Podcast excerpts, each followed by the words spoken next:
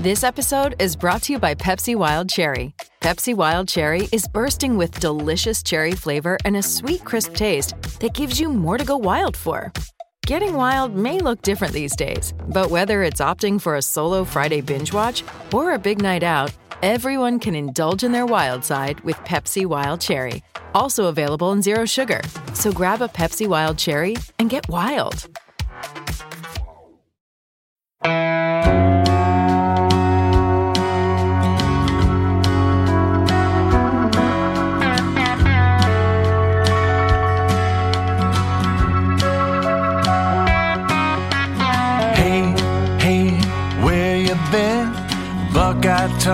Is about to begin. Hey, hey, hey, come on in. Welcome back to a post playoff Buckeye Talk. Doug Lesmerises in my hotel room after the wins by Clemson and Alabama on Saturday. Again, we're- we're getting this out to you a little bit late, but thanks to you guys for listening to our daily Rose Bowl Buckeye Talk podcasts. We're going to go about half an hour tonight. I'll, I'll delve into a little bit of what happened with Ohio State interviews today, but I want to start with the playoff stuff because I think that's what you guys are thinking about. And a lot of people are thinking the same thing. Again, you can follow us on Twitter at Buckeye Talk Pod, although I haven't been tweeting from that very much. At Doug Lesmerises, at Steven underscore means. Uh, you can also email us at Buckeye Talk Pod at gmail.com or tweet us with your questions, and we will get to some questions. So the main the main thing you guys are asking about, right, is this. And by the way, I had a question after the last podcast of like, could I stop the coughing? And I'm not sure if you're familiar with coughing, but it's something that if people can stop doing it, they stop doing it. Very few people cough by choice. So this is not something that I am deciding to do. This is something that I am forced to do by the lingering effects of my influenza. I'm not sick, I just cough. like that. So I'll try to keep it to a minimum, but there's only so much a man can do. Jonathan Sharps at Sharpser underscore image. Would Ohio State have put up a better fight than Notre Dame and Oklahoma did against two elite teams in Bama and Clemson if Ohio State played Notre Dame or Oklahoma today? What would the outcome be? So that's two separate questions, and I think there's something that I want to get into.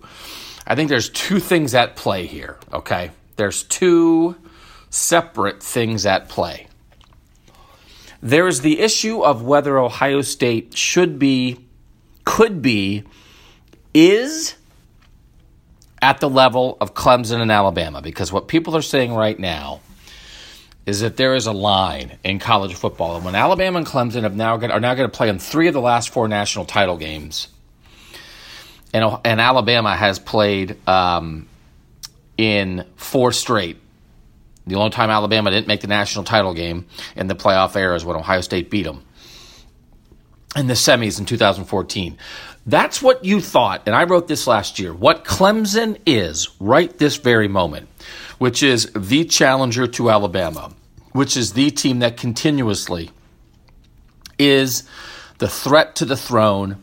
We're talking about two teams at the top of college football. In 2014, what is happening with Clemson and Alabama right now? That's what you thought was going to happen with Ohio State and Alabama. Urban Meyer and the Buckeyes beat Alabama in the semis. They win the national title, and you think, here we go. Ohio State is going to emerge as the primary challenger to the Nick Saban dynasty. Instead, Dabo Swinney took their spot. So that is one issue. One issue is why isn't Ohio State competing at the top level with Clemson and Alabama, and can they? Someone talked about the one percenters. There is a gap in college football. I saw it on Twitter. And I'm going to ask people about this when we have Media Day with the full team uh, on Sunday. We are talking about one percenters in college football, okay? And that might aggravate you, but the reason is because you think Ohio State should be one of those one percenters. That there are teams that are clearly above everybody else. And right now, that's Clemson and, and Alabama, and I think Georgia could enter that threshold shortly. The way they're recruiting, made the national title game last year, fifth in the standings this year. The biggest problem for Georgia right now is that they're in the same conference as Alabama. But the question is can Ohio State enter that threshold? Could we be in a situation where the one percenters aren't just Alabama and Clemson? Maybe they aren't just Alabama, Clemson, and Georgia, but Ohio State's in there too. That's one issue. But here's what I think I think Ohio State on the field. Let's see if I can explain this because I think it's two separate things. So the first issue is can they compete? I think Ohio State could compete if they were just continuously in a four team tournament at the end of the year, every year, you had a four team tournament, like you do in college basketball. Maybe they did it early in the season. It's an Alabama, Clemson, Georgia, Ohio State tournament. I absolutely think Ohio State could compete in that tournament. I don't really think that's the issue for Ohio State. It's not the first issue. The first issue is why is Ohio State not getting past Notre Dame and Oklahoma and these other schools to get in the playoff to have the chance to compete with Clemson and Alabama. And so that's the regular season issue for Ohio State. Clemson and Alabama, that's a postseason issue. Because Clemson and Alabama, they're getting to the postseason. They're going to be there.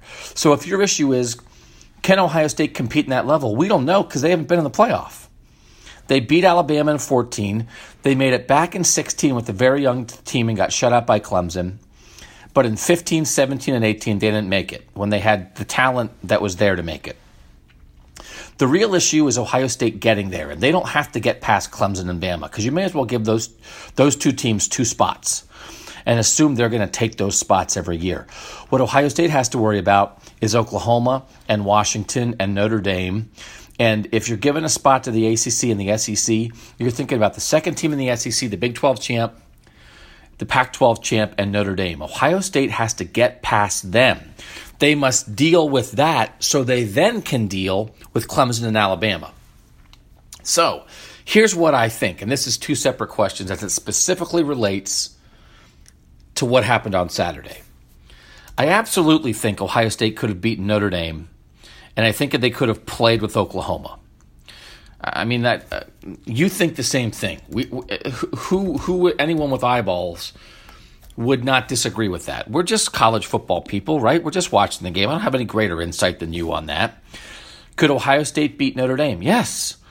That's not the issue, though. The issue is can Ohio State do what it needs to do during the regular season to get in the playoff ahead of Notre Dame?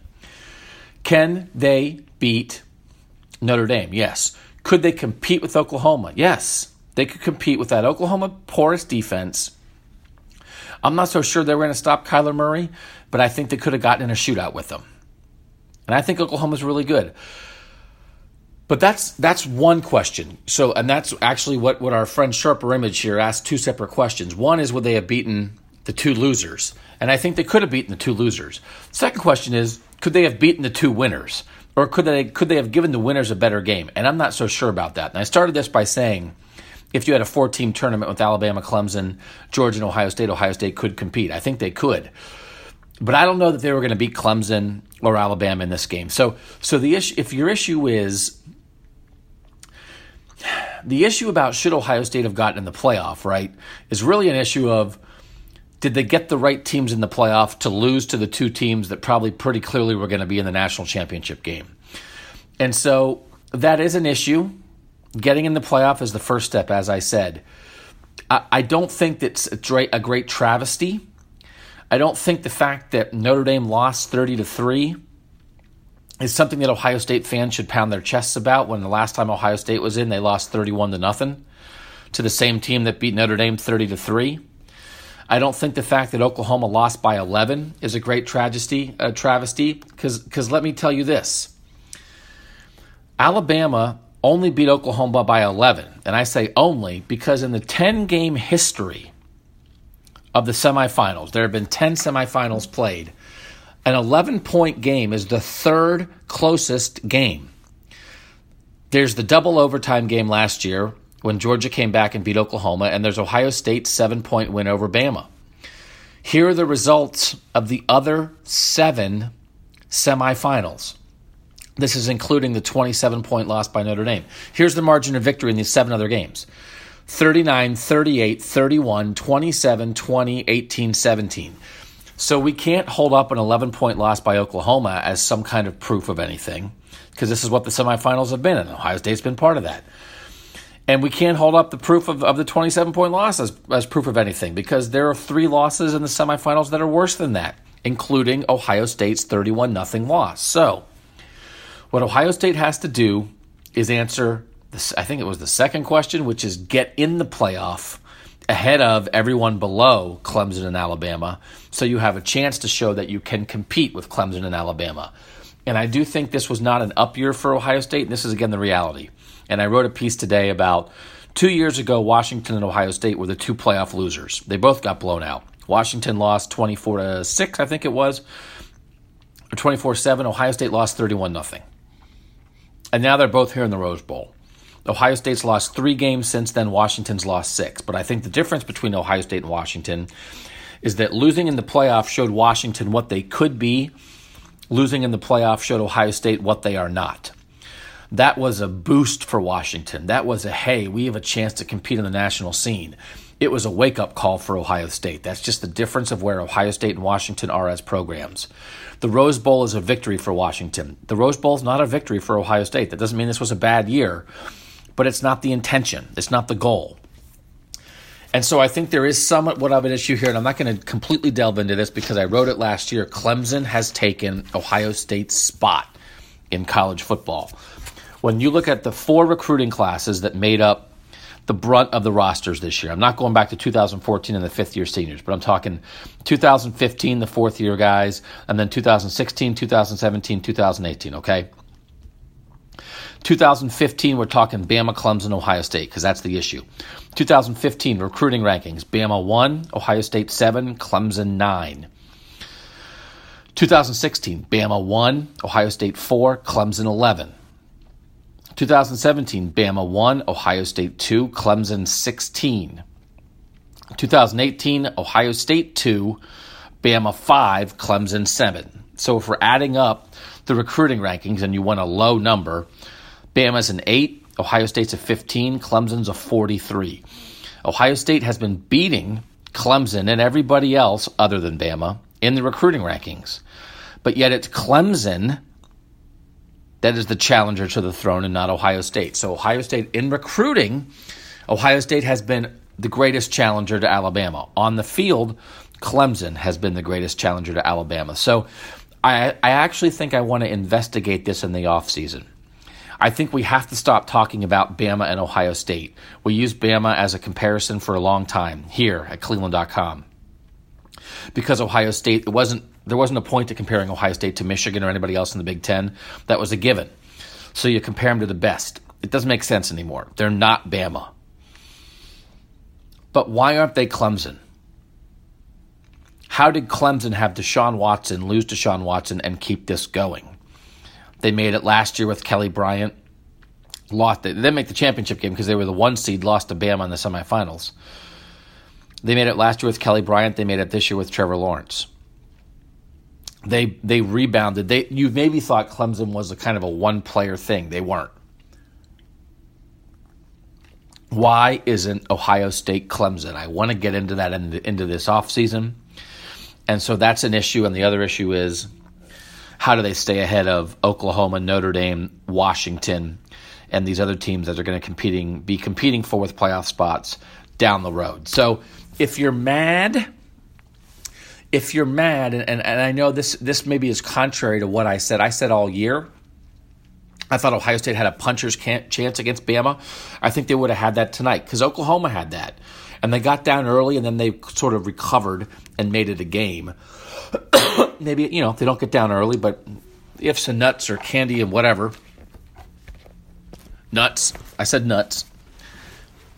So I think I think they had a puncher's chance, but I don't think you can sit here and say, well, they would have beaten Alabama. And you guys aren't saying that. You're just saying they would have done what Oklahoma did. And I don't know that they would have beaten Clemson, right? Trevor Lawrence is pretty good. That defense is pretty good. They threw the ball. You saw them beating Notre Dame corners. I think Trevor Lawrence and those Clemson receivers could have beaten Ohio State corners as well. They couldn't have, you know, this was not a great year for Ohio, the Ohio State secondary, not compared to what they've been the Ohio State secondary at its best, I'll tell you what, 2016, That's as good of an Ohio State secondary as you're ever going to see. With Malik Hooker, Gareon Conley, and Marshon Lattimore in the same, dec- same secondary, three first round picks in the same secondary, Clemson hung 31.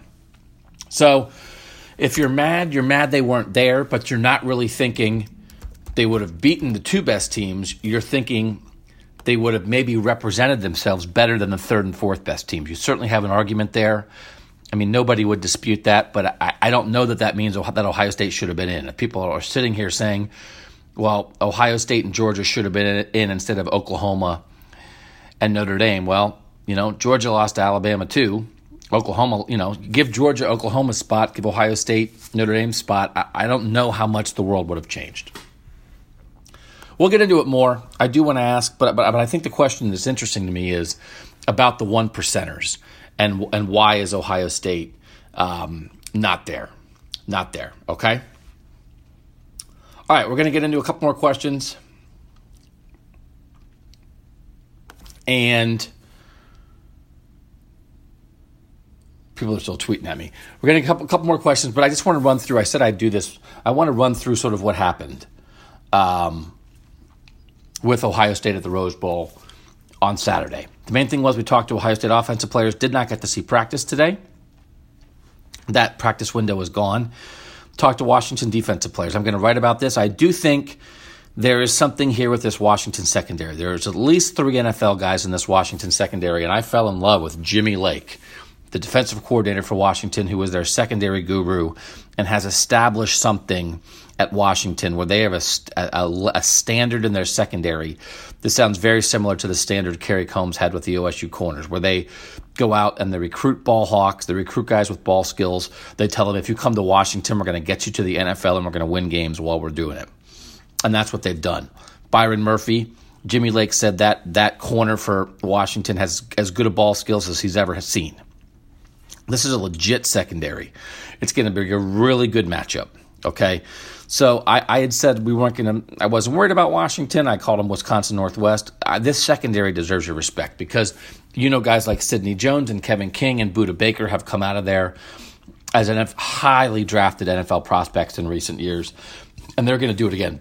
Byron Murphy is going to be a first round pick, and he's a corner who's going to give Ohio State receivers problems. So Dwayne Haskins, I think, is up to the task. Dwayne Haskins was really interesting on Saturday, but uh, but that I have come around on my complete disrespect for Washington. I respect their secondary, and I'll tell you what. I apologize. I just have to drink and I have to suck on a cough drop, or I can't do it. Jimmy Lake has been with Chris Petersen a long time. He's an impressive guy. His guys are telling great stories about him as a recruiter, great stories about him as a motivator, as somebody they trust. I know Ohio State feels like it got a good coach in Alex Grinch when they took the Washington State defensive coordinator. Man, Jimmy Lake, go get him. Um, he's been with Chris Petersen a long time, was with Chris Petersen at Boise. So I actually don't think you're going to go steal Jimmy Lake, but I'm just telling you, I think I, I gained some newfound respect for the Washington secondary. I'm going to write about it. I'm just telling you guys that is a matchup to watch. Ryan Day, Thayer Munford is a game time decision, according to Ryan Day. I just don't think he's going to play. So expect Josh Alabi to be at left tackle. That's going to be an issue, and that's part of this too. It's like I don't. The Washington State, the Washington defense is good, but like if Josh Alabi and Wyatt Davis and Malcolm Pridgeon were three of your five starters against that Alabama defense, man, that would have been a thing. Um, that that Ohio State offensive line we know played so well against Michigan. I'm not sure I would have put wanted to put that line out there the way it's constituted now without Demetrius Knox, pr- most likely without Thayer Munford against a team like Alabama or a team like Clemson. That would have been an issue.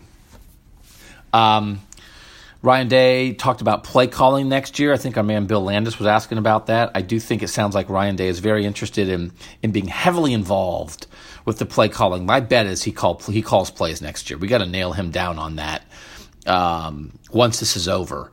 But there's a lot of head coaches when when offensive coordinators become head coaches. A lot of them keep the play calling duties. Sean McVay has the sheet on the sideline, right? Um, I, I think I think that probably will continue at least for next year. Dwayne Haskins compared Ryan Day to Sean McVay. Apparently, he had done that before. I had not heard it with my ears before.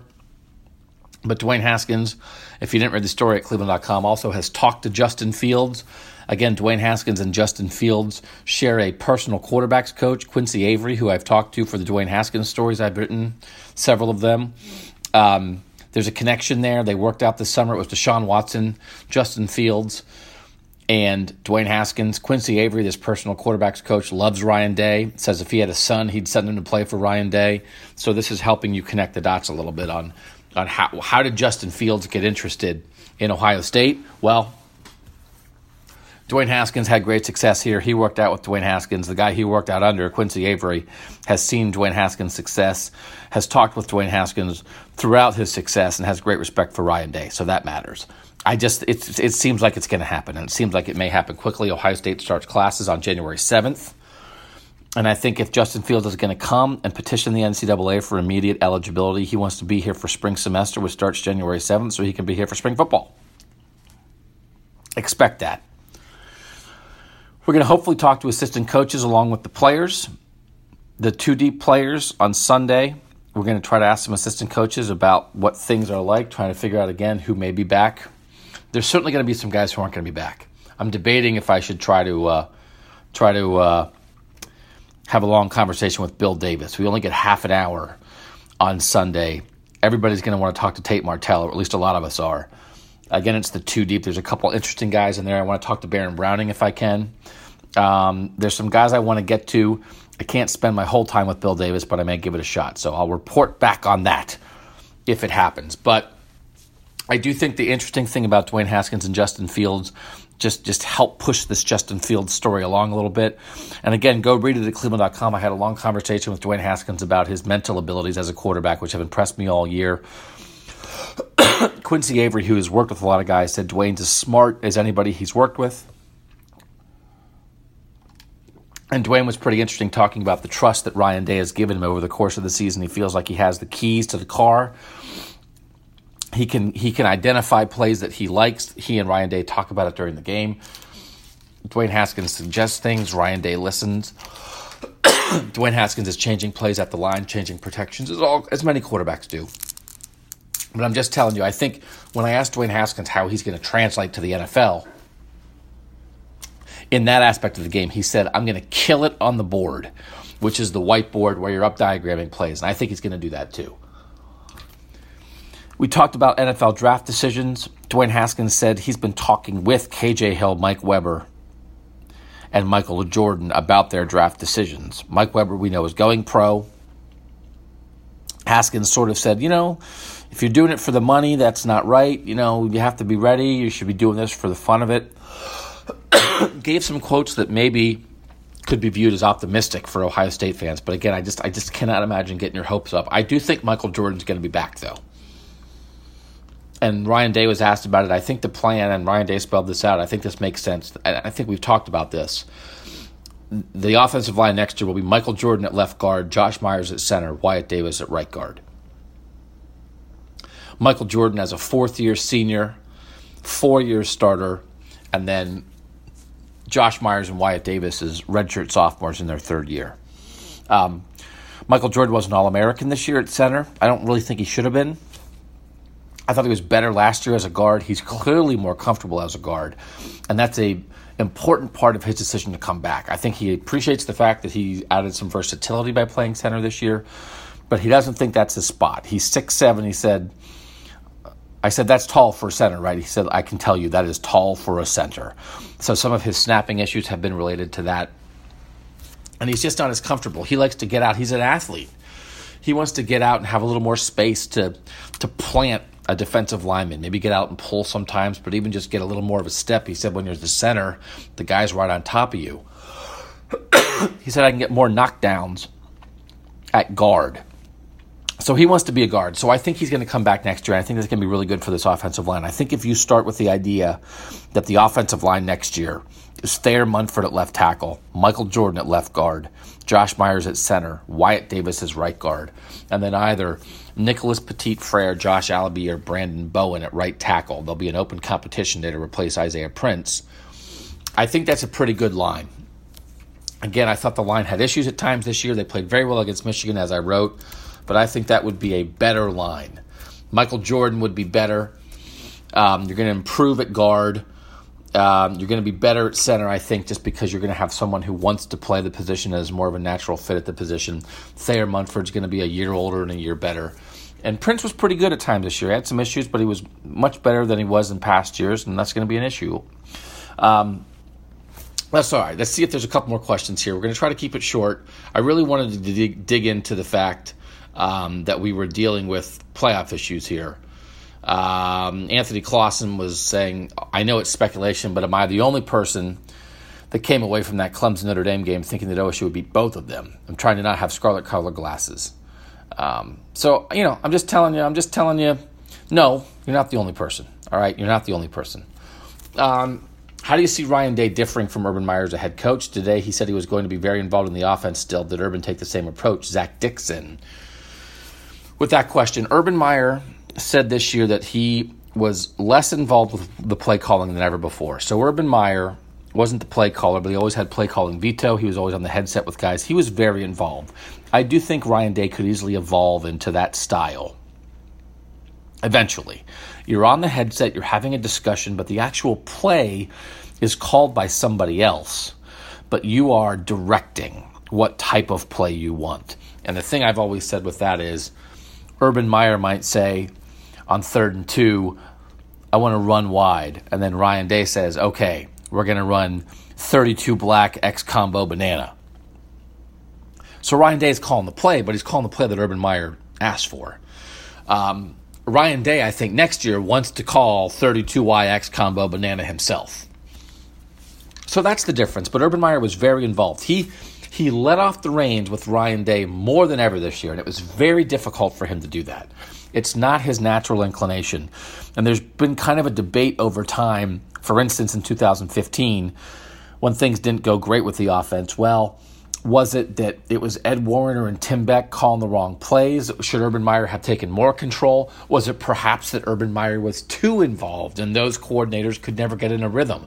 Um, there was a lot of convoluted stuff with the process that year that Ed was on the field and Tim Beck was in the box, and then they had Tim Beck calling the plays actually from the box, and they moved Ed Warinner up to the box, and Urban was in there. There have been some people over time who have thought maybe that Urban was too involved. So you want to give your offensive coordinators freedom, right? But you want to give them freedom within the context of what you want to do. So, um, I think Day Day is going to call plays, so that will be different. The one thing we were talking about, we was Bill Landis and I were talking about this, just sort of like in, in a funny way. We were talking about how Ryan Day had danced after one of the wins early in the year. It was like on the Ohio State Snapchat or Insta, Instagram feed on their Twitter account showing Ryan Day dancing with the players. Urban Meyer doesn't dance, so he said it would be interesting to divide the 130 coaches in Division One football into dancers and non-dancers and part of that's an age thing. Um, part of that's a personality thing. Listen, Urban Meyer's the coolest guy in the room. And when Urban Meyer walks in the room in his white Ohio State windbreaker with the collar popped up, everyone takes notice. That guy doesn't dance. That guy doesn't dance in the locker room, okay? Because then you lose a little bit of the aura. So Ryan Day doesn't have an aura right now, right? He's a good quarterbacks coach. He's a good offensive mind. Quincy Avery likes him but Ryan Day dances. So I think he's going to have a little bit more of a direct connection like that. Urban Meyer was obviously connected with his players, but I think Urban Meyer wasn't quite down in the dirt with them. Urban Meyer had an aura about him. I think Ryan Day is going to be a level closer to the players just because of his age and because of his lack of a resume, right? I don't know that you know Urban Meyer would show guys his rings. Ryan Day can't. What's Ryan Day's going to show show them the, like the year they went 2 and 14 with the San Francisco 49ers. I mean, I'm joking, but I mean, it, it's not the same, right? Urban Meyer could close guys in his office with his rings. So Ryan Day has some rings with Ohio State here. He doesn't have any rings as, an, as a head coach. So then maybe if you don't have rings, maybe you dance. So I think there's going to be some things like that that are going to be a little different. It's going to be interesting to watch. And I'll tell you the other thing when we were at practice the other day, and again, we get to watch 15 minutes, two practices here. Urban Meyer lights these guys up, lights them up. When they start practice, they stretch and then they huddle up, and Urban Meyer is in there and he is saying naughty words and he is yelling at them. or yell or motivating them. I mean, he's not he's not he, he's just telling them what he expects from that practice. And I know when Ryan Day started, Greg Schiano and Kevin Wilson and Mickey Marotti, the guys around it, I think even Greg Schiano said the first day Ryan Day kind of didn't really do that, but he grew into that, right? I'm, he's not going to be like Urban Meyer from the start on that. And I don't even know what his strategy is with that. But that was Ur- Urban Meyer as a motivator, getting on guys, what he expected, setting a standard for a practice, setting a standard for everything. When I did a story about a week ago about why he was successful, I asked, I think maybe the seven seven of the best players in the team. And the common theme was the standard he set, the standard he enforced, every single little thing. They demanded perfection, whether you're running a drill, whether you're you're you know, just running in practice, like the way you stand in line, everything is demanded to be perfect. And he could do that because Urban Meyer was like that. It was very easy, I think, in his personality. And there's good and bad with that. It's part of why he had to retire because he's like, he's, uh, he's that guy. But a lot of his success was was was because of that. It doesn't Ryan. It doesn't mean Ryan Day has to be that guy. Not every coach is exactly like that. But I'm curious to see how Ryan Day goes about that. I will be very curious. I hope we get a little more of a peek at spring football this year. I'll be very curious to see the way Ryan Day talks to his team on the practice field when they are assembled compared to how Urban Meyer did it. There's a lot of different ways to get this done. And Ryan Day doesn't have to do it Urban Meyer's way. He shouldn't do it Urban Meyer's way. But I'll be curious to see how he goes about it. And if Zach's asking for differences, I think that might be one of them. All right, you know what? That's about that's about it. Um, a lot of you guys saying the same saying the same thing, right? Multiple multiple tweets. Ohio State was there as a playoff contender. Um, I, I mean, I do think there's a point there that depending how the bowls go, Georgia's playing Texas in the Sugar Bowl. Ohio State playing Washington in the Rose Bowl. Um, Ohio State could move up they could move up in the final AP and coaches rankings, maybe get into the top four. Um, at least jump Notre Dame because now that Notre Dame's not undefeated, um, if Ohio State wins the Rose Bowl and you're comparing one loss Notre Dame and one loss Ohio State, if you're undefeated, you're undefeated. That carries a lot of weight. They're not anymore. They lost 30 to 3. So I think there would be room for Ohio State to move up in the final polls, maybe get into the top four. I don't know if people would. I have, I have a vote. I'm one of the people who, who will decide that because the final rankings there's no final playoff rankings because the playoffs are over. Um, so the AP poll and the coaches poll determine sort of your final ranking of the year. Could they get in the top four? Could they get in the top five? A lot of times you reference things like how many years has a team finished in the top five? That's maybe a little bit of a goal for this Ohio State team. Can they finish in the top five? If they win the Rose Bowl, I think they will. Because Notre Dame's coming out. I'll tell you that. So there's if they're six right now, um, Notre Dame comes out, even if Georgia beats Texas, I think they move up and they could be in the top five. So that's a little motivation. We will have a lot to report from Team Media Day. It's early out here, at least. It's nine fifteen Pacific time on Sunday. Just as oh, the Browns are late game tomorrow. That's right. so we'll have reports on that, on Tate Martell and some of these other guys we get to talk to. Then we have Urban Meyer and Chris Petersen the day after on Monday. I also have another little interview that I have set up that I'm going to do on uh, Monday that I hope turns into an interesting story for you guys. Uh, and then we'll have the game on Tuesday. And then I think we're going to have assistant coach movement when we get back. Classes start the 7th. There's a late signing period in February, and I just think Ryan Day wants to get this stuff situated. he has not yet moved into Urban Meyer's office, but I think we very well could hear about uh, multiple staff changes this week. Well, this coming week. The game's on Tuesday. I think maybe by Friday we might have some news on some stuff. So we might have some stuff, some news on Justin Fields very quickly. So don't go anywhere after the Rose Bowl. Don't turn off your Ohio State football brain because we're going to have assistant coaching news. We're going to have Justin Fields news maybe, and uh, things are going to be happening with the new era of Ohio State football. So thanks to everybody who's sending questions. Uh, really wanted to hit mostly on the playoff. We'll get more into game preview stuff we'll get more into what everybody said at, at Media Day tomorrow. So we have a couple more daily podcasts ahead. Um, and then we'll do certainly a wrap up after the game on the first. As always, thanks to you guys for listening. Thanks to our friends at shopohiostate.com and minutemantickets.com. Patronize them the way uh, they helped us out here at Buckeye Talk as our first two sponsors. ShopOhioState.com is the online bookstore for the Ohio State University Barnes and Noble bookstore on High Street. Great, great, great, great, great stuff. Minuteman tickets, local guys with a national ticket selection that'll set you up concerts, theater, sporting events. Go to MinutemanTickets.com and make our ticket guys your ticket guys. So, for now, from my hotel room, as I attempt to not cough, I'm Doug Lesmerises. And that was Buckeye Talk.